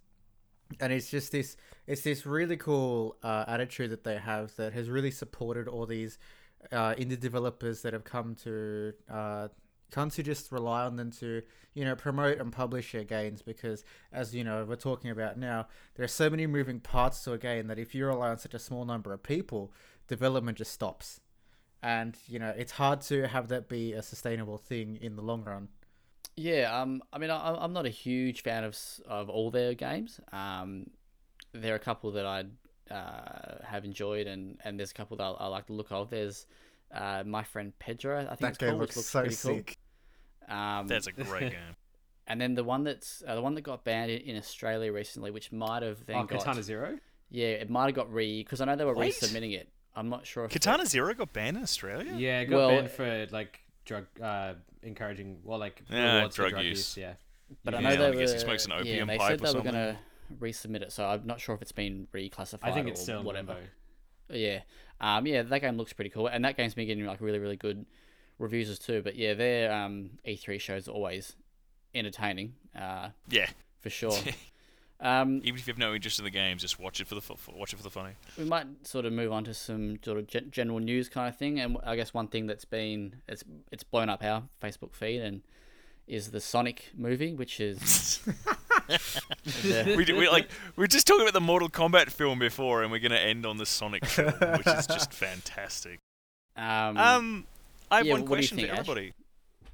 Yeah. Which was, was the worst though? The sorry.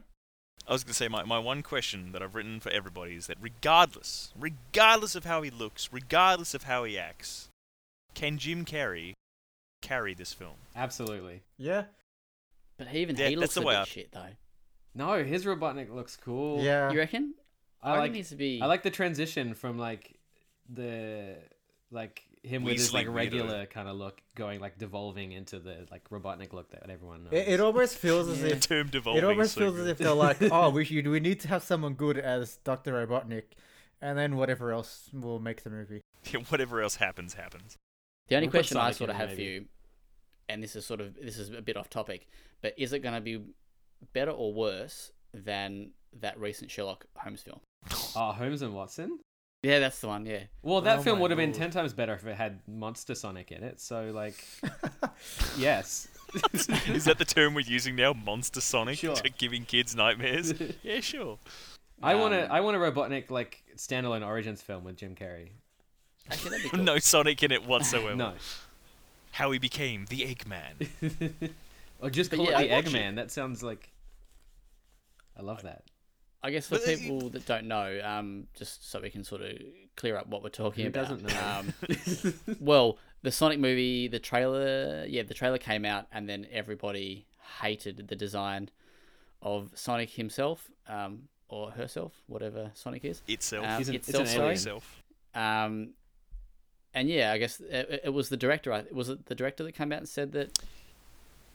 So gonna change it? the, basically, what happened is that the obviously for literally months there's been everyone knew that there was a Sonic movie coming, but nobody knew what he looked like. And there was a silhouette teaser release, and then there was a trailer with re- uh, sorry, there was a poster with really muscular legs, and people got really o- all over that one as well.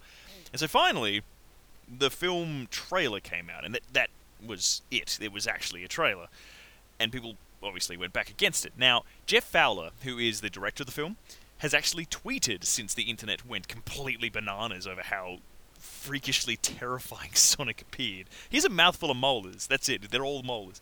But he came out and he said, "Thank you for the support." Period. And the criticism, period. the message is loud and clear. You aren't happy with the design and you want changes. It's going to happen, period. Like, it's the most comprehensive. Okay, we get it. It's like shit. We'll fix it. Polar Sorry. opposite of Randy. Like if that was Randy, he would be like, it's- "Why you do me like this?" It's the complete like evil twin Randy who'd just be like, I can't believe you guys did me like that. Well, this this brings up a, a interesting question, which which could turn into a, a huge chat in itself. What? Uh, how, how do I phrase the question correctly? In regards to going back to sort of Sekiro and how they didn't have an easy mode, you know, it's just brutally hard, and people were defending that because that's the creator's vision. How do you uh, do you believe that the Sonic design itself should, or this, you know, this trailer, this design should be respected that- for the creators division? Uh, sorry, I think the difference the Vision? difference is like the creative vision for Sekiro was still something good.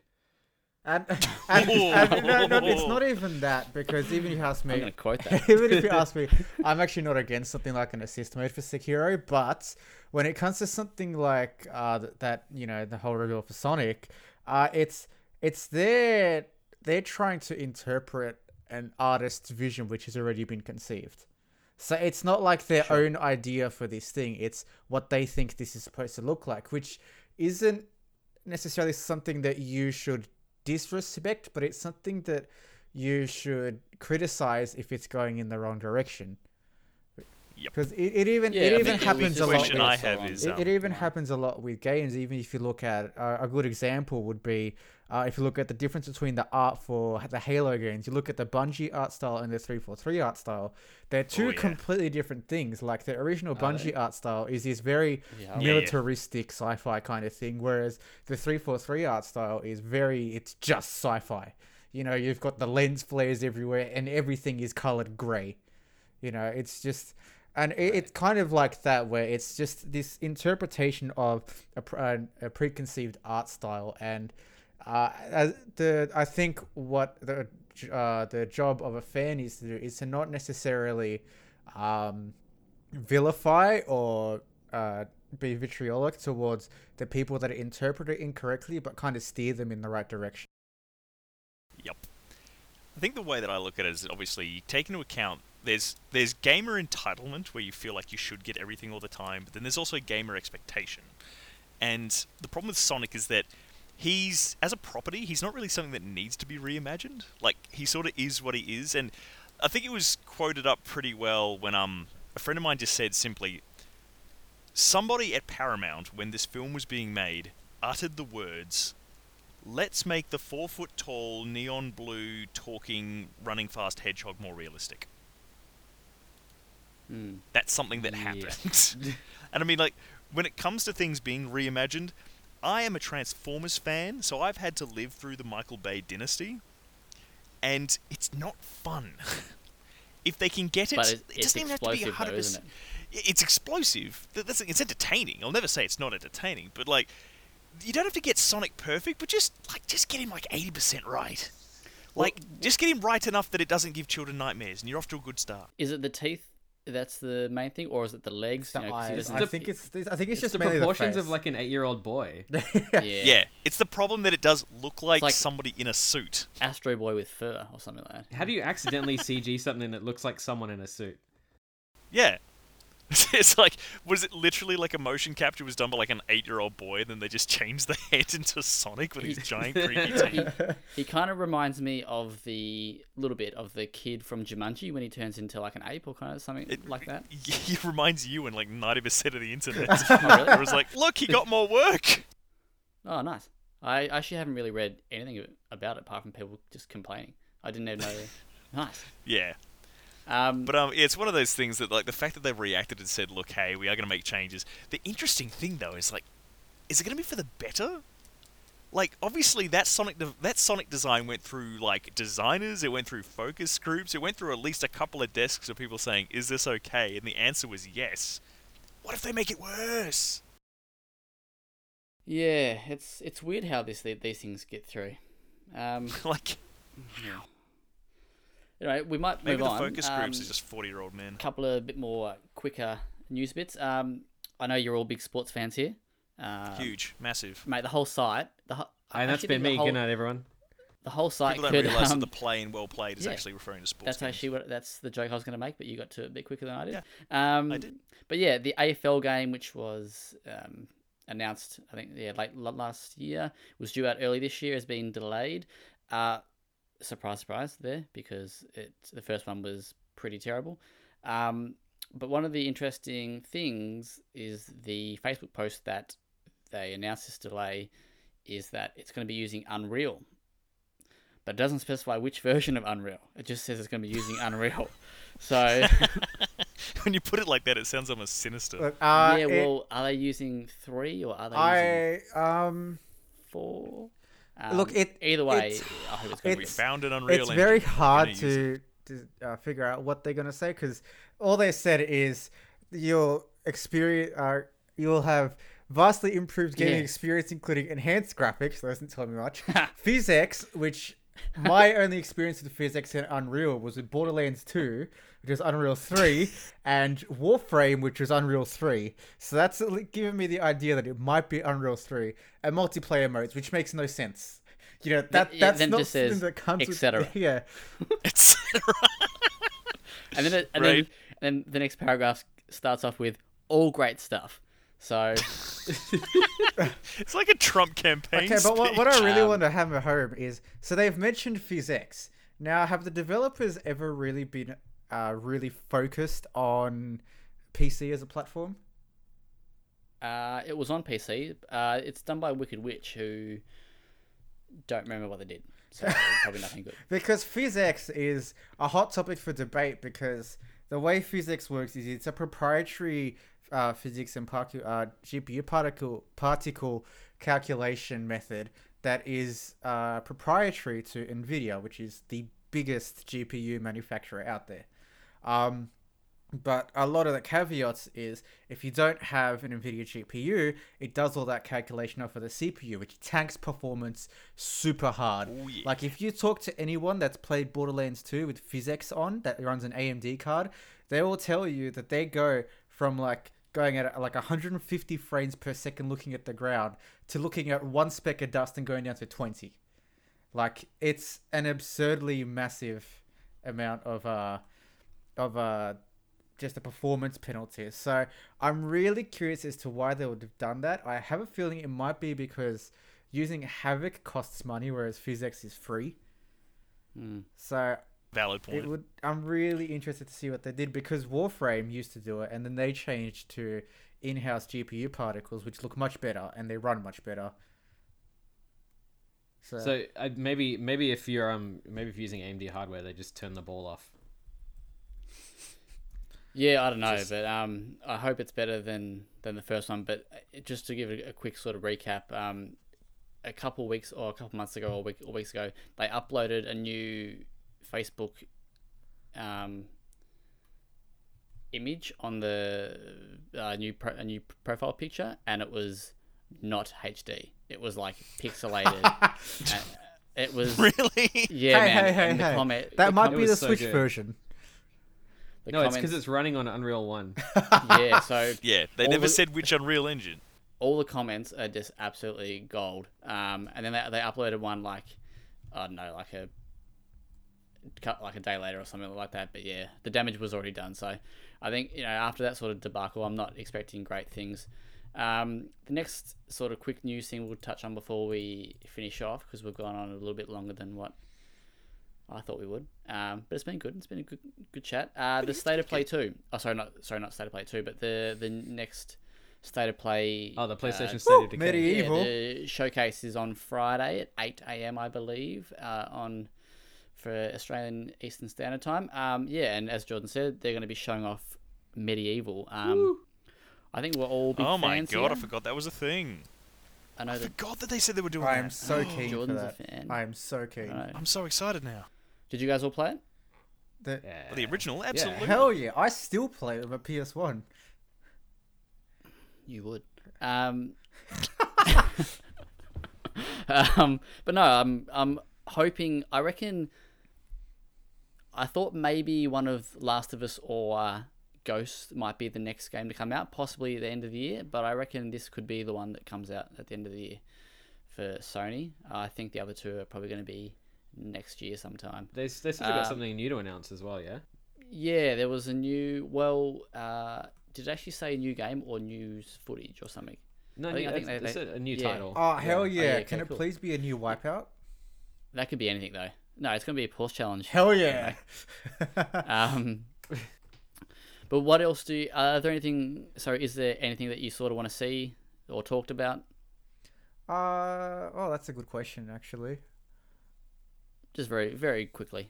You said new wipeout, so there's your turn done. Yeah, see, I'm good. no, uh, anything else? Uh, I mean, I mean, what for just Sony in general?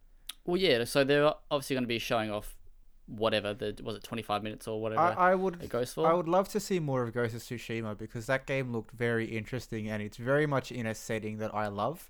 It's part of why I love Sekiro so much is that whole feudal Japan is just it's my jam. And so I would Mm. love to see more about that, especially because we pretty much haven't heard anything since E E3. yes, I, I- I'd be keen to see something like like that. I want to see more Ratchet and Clank because Insomniac have been talking about it again recently, like just Hmm. in like semantics, but you know, like it's they're done with Spider-Man and the remake they did a couple years ago was amazing, so it's time. Is Ratchet a new game or a remake or something?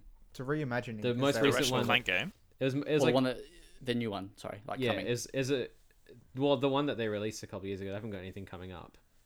oh, The one that want- released a couple of years ago announce was basically a oh, retelling right, of the sorry, first game. sorry. yeah. Okay, sorry. I thought there was Yeah, one that they'd already. No, I want that to Um, be like the the new surprise, but I, it probably won't be, but that, it'd be dope. But yeah, like the last one was like a reimagining of the first game. I, I would also What the odds from, the, from um, Insomniac. I'd also love uh, Sunset Overdrive for PS4. Yeah. Yeah, that game is awesome. That's so good. That is a game that really, yeah, That the best game happen, though. nobody's played. Um, yeah, I don't think there's anything apart from maybe I don't know something about The Last of Us though. I'm not too too fazed. AFL Evolution Three. Oh yeah, yes. You know what? They're just, they're, they're just going to cancel two and just make three. Um, Yeah, because somebody told on them there Unreal was a 3. newer Unreal Engine. They're like, oh shit, I'm gonna start again. Do, do you reckon? do you reckon they've got to use an Unreal Engine for the number of the games? So AFL Evolution Two is Unreal Engine Two, and then Evo Three Oh. will be Unreal Three, and Evo Four will be I Unreal hope Four. so. I hope so. They'll One of get up to the- four, then they'll reboot it, and they're like, oh shit, we've got to use the first one again. One of the rumors that um of why it's delayed is uh, apart from the engine is um the, the AFL don't want it to be shit a- again like Again. um which I think is a very tough ask. Um, when you look at the people that run the AFL as well, like their opinion on a game doesn't hold much water. So No, if they think well- it's shit, well, Well, I think because they're giving a, a bit of money towards it, obviously, but um, it's just not enough clearly. no. I think, and I think I wrote this in the other review. I was very generous in with like the other game because I think when you get a sports game, a lot of people expect like a FIFA or a you know like an EA Sports Yeah. kind of game or a 2K, and you know, Wicked Witch aren't going to have the sort of No handball sixteen. resources. Yeah. Um, I think I was reading that the FIFA menus cost more money to make or whatever to produce than the whole AFL game in itself. Well, that's because it's the Ah. Frostbite engine, so they need to spend like Yeah. two months with the tech team making it work. and I also believe that the AFL, the sport, is not a good video game sport in the modern context. It, like the older games that were sort of a bit more, not 2D, but kind of not as modern, um, were okay. But I think now that it's sort of yeah, well, more modern, um, it's, it's just there's too many variables of the ball and all the different uh, actual mechanics of the sport itself. I don't think it translates in, Yeah, into a good game. it so would- unless you got EA willing to put 100 million in, I don't think it's going to be. Yeah, it would be a hard Actually. experience to get right because, you know, especially at some points of looking at AFL, it can be a very messy game to watch. So imagine mm. how it plays. It'd be a very messy game to play at some points, especially when everyone's trying to juggle the ball, but they're just touching each other's butts or mm-hmm. whatever. Ooh, I'd play that.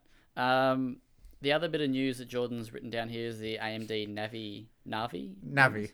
So Navi. You know, if you played Zelda, you would know. But so basically, the whole rumor, the, all, all these rumors are based around um, AMD's next GPU architecture. Which, for you know, people that aren't aware, what a GPU architecture is is basically um, the way that uh, pro, uh, graphics processor is built. CPUs are the same, and it's more or less entails the efficiency and the strengths of a GPU. So earlier, a few weeks ago, um, when some of the PS5 details got released, it was announced that the PS4, wo- the PS5, I mean, would use a Navi GPU, which is a revelation because the consoles aren't very good at keeping up to date with technology. Uh, and so an, uh, a news article has just come out today via Guru3D.com, and it's purely speculation, so take it with a grain of salt. But they're talking about the whole line of Navi GPUs going from an RX 3060 all the way to an RX 3090 XT. and uh, the XT um, models would be kind of like the TI models for um, Nvidia's line, except for AMD. And so it talks about how you have your different levels of compute units going from the lowest end having 32 to the highest end having 64. It goes through the TDP, which is the um, thermal, it's basically how much power it uses.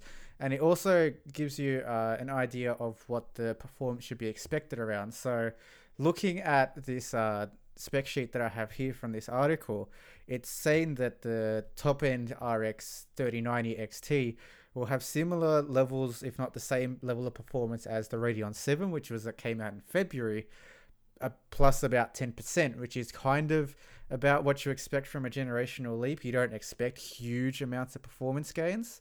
It's kind of like this incremental thing, especially with AMD's GCN architectures. So, so the um, it'll be interesting to see which which uh GPU in this uh Sony is kind of with in this product stack for their PS5 because even at their at their bottom end for the RX 360 is the RX 580 which was for a while it was AMD's top end card. So even then that's still pretty good.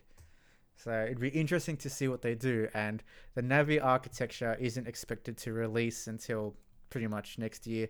And it wouldn't surprise me if it released alongside a PS5 launch. Yeah, be the flagship GPU Yeah. for it. So what is it what does it mean? Like, so give me examples of what it does. So is, is it better visuals? Is it Okay, so it it's whatever? not necessarily better visuals; it's better processing. So the most of the things that a lot of um, But what does that mean though? Like like what like what am I going to be seeing? uh, so you'll probably you might see be- better visuals if uh, the developer Okay. opts to go for better visuals, especially for the consoles. But what most of these uh, architectural improvements mean is that these components become more efficient, so they can do the same thing for less power, or they can do more for the same amount of power currently being used. And so that means they can sort of allocate more power to other things. So they so will we might see things like frame rate increases. You probably will see f- things like frame rate increases, especially. Uh, it's a, been a bit of a push, especially with the Xbox One X um, and Xbox in general supporting FreeSync, which is uh, an adaptive uh, vertical synchronization technology, which basically um, it basically stops uh, getting screen tearing in a game unless it's something like uh, uh, there was a game that was getting screen tearing on the PS4. I forgot what it was. Um, What recently? yeah, was- AFL Evolution. no, not with Unreal Engine. but um, yeah, so with things like that, and um, it just it kind of uh, reinforces this idea that uh, higher frame rates e- equal uh, clearer experience. It's part of the reason why I prefer PC games, not because you know, oh, I prefer uh, care about the graphics so much more. Couldn't give a shit about the graphics. No, the graphics. I'm more about the frame rate. Um, so it, it means a multitude of things. So the PS5 could be quieter because it's using less power. Um, it could also be quieter because because less power is going through it. It could also mean that um, the failure rate could be lower because you're stressing the components a lot less. So you don't get a repeat of the Xbox 360, which had a failure rate of like 50%. mm. So basically, day one buy. yeah, pretty much. Yep. How much like what sort of if you were putting one of these GPUs into your into your rig, how much are we looking at? Uh, well, so with the Navi GPUs, it's going from around 140 US to 500 US, which is, Okay, uh, so a bit cheap. uh, so it all depends on what you go. The low end, which is still looking pretty good, is still fairly affordable, but it kind of remains to be seen. There was talk about the Radeon 7, which just came out, which is going to be like two or three hundred dollars cheaper than the RTX 2080, but it ended up mirroring that um that price point purely because of the the VRAM that it used was just so expensive and they had so much of it that it kind of made up that price gap and they got identical. But this is using a much cheaper form of VRAM by the looks of it, so you'll generally see it be maybe 20 to 30% cheaper than Nvidia's offerings for more or less the same Is thing. That- What if uh, what's the price if crypto takes off again? Oh, well, that I can't tell you because if Bitcoin the, comes the weird thing about crypto was when gonna get picked crypto was massive. Um, the the GPU market in Australia for Nvidia wasn't that bad. Like, Uh, and uh, t- a 1080 Ti costs like 1500 American in in the US, but it still costs you know the uh, regular the RRP of 1200 in Australia. So what a lot of Australians were doing was they were buying these up and then selling them for the American price and just just pocketing from the currency exchange. It was madness. That's what it was. Anyway, let's uh, wrap it up there, kind of. The rest of the week, what are we? Because it is Tuesday while we record this. What's what's the plans for the rest of the week? Is there anything you're going to be playing, reviewing? Uh, Writing. I mean, I'll probably just go back to playing Breath of the Wild. I've been trying to uh, find various games to do deep dives on, and I found a lot of the Zelda games are fun to do deep dives on. So, you know, expect some Oh, yeah. articles like that in the near future. And uh, yeah, I might do some other games like God of War to get started on all that as well. Hadn't you played God of War? With Oh, deep dive. Sorry. uh, how do I how do I do a deep dive? No, no, no. Sorry. Uh, I thought you meant that you haven't played God of War, Ah. and then I realized you were talking. Yeah, sorry. Then I realized you, yeah, you were talking about the deep dive. Man, I bought the console for it. How could I have not played it? Shh. Let's, can you can you erase that out? Twenty bucks. Uh, Post, Ki- please remove that. Kieran, are you are, are you playing anything? um, I I don't know. I might um give. Oh, you got give- Life is Strange. Is, is that out? Oh, that's out on the on the 9th in a couple of days. I'm pretty sure. Um, have I'll definitely be now? playing that. No. Ah, bummer. Anyone getting Rage 2? Uh, th- Oh, I, I will definitely be playing. That's next week. Uh, I will definitely be playing Rage 2. Um, looks dope. I played a little bit in the past. It was awesome. Ash, my boy. Me? Well, uh, generally I went through a scramble and found a whole bunch of games that I forgot that I even bought. So apparently I'm going to be playing Metal Gear Rising Revengeance sometime Oh, this that's a great game. I bought it on Xbox 360 and never played it. That That's was, just how I roll, baby. I think I got it when it was free on PS Plus. When back on the PS3. Yeah, I realise that most of these games that I own, I probably have them free on some subscription service somewhere. But yeah, no, I definitely own it, and I definitely have not So I think it. the question for you, Zach, is how many games in your backlog are you going to ignore this week? All of them. to replay. I'll, Uh, I'll be continuing to play Days Gone, slogging through that. But I'm also reviewing A Plague Tale Innocence at the moment, uh, which comes out on Tuesday, same day as Rage 2. Uh, and if you have an option to buy one or the other, I would say Redacted. Um, I would definitely say uh, pick up another copy of Troll and I oh, for Nintendo Switch. do that. That game goes Uh, on but yeah, sale so, all the time, so it's always worth it. I'll be playing that. Um, apart from that, I do want to try and finish Dishonored 2 at some point before the end You of still Why, haven't why, finished it? June. why don't you finish Sekiro? Who did you play through as? Sorry, uh, I played through as Corvo. I, I couldn't. There, so the initial time I booted it up, I you do the first bit, and then it asks you who do you want to play as, and I couldn't choose, so I turned it off. You can't make me choose. Um, yeah, I, could, I just I was like, oh, do I want? So I actually did like a bit of research on what powers who has, and I was just like, nah, I think I like Corvo's moveset a bit better, and I played Corvo in the first one, so I sort of have a bit of, you know, Man Bit of- crush. yeah, a bit of love for Corvo. Just call it what it is. Man crush. So when are you going to finish Sekiro? Um, Well, I think you've locked me out of your account again, Have I? which is fair enough. well, yeah, Now we can fix there's that. a lock on. There's a lock on um on the icon of it. So, Oh. but that's fine. I mean, I no idea. I got up to. I don't think I even got up to the first boss. um, not and not and not because I died, um, but because I just didn't play like that much. I got up to the part where you meet the guy. Oh, and yeah, that he's part. like, how, how, Oh yeah, hang yeah, I know hang on, exactly. Let what him talk. about. The And guy he tries to kill you, right? who's like the merchant, and you got to buy information from him, and you're not sure if he's. full of Ah, shit or you're something. there. Okay, yeah, that's very early on. Yeah, yeah. So that's where I sort of. Yes, And that's I- ten minutes into the game. I think Practically. I saved after that, and then I never got a chance to go back to it. Zach's up to that guy. He's like, he asks you like, do you want to start a new game or do you want options? Yeah, or... I'm up to that guy that says like, please enter your name and says, are you a girl or a boy? No, no, no. Are you a grill? Yeah. Professor Oak's in Sekiro, obviously. if you could play as Corvo in Sekiro, you'd Look, be all. That, that all just tells me you want the PC version so you can mod that in. oh damn it! Thomas the Tank Engine. Can I Thomas play the as Tank Engine. Leon? yeah. Probably. shirtless Leon? Probably. Nice. Look, if you ask for it, a model will make it. Yep. Ask for it nicely and it'll happen. All right. Cool. Oh, that's a we had a very good chat on our first hope you enjoyed it. Thank you for joining us and stay tuned for the next episode.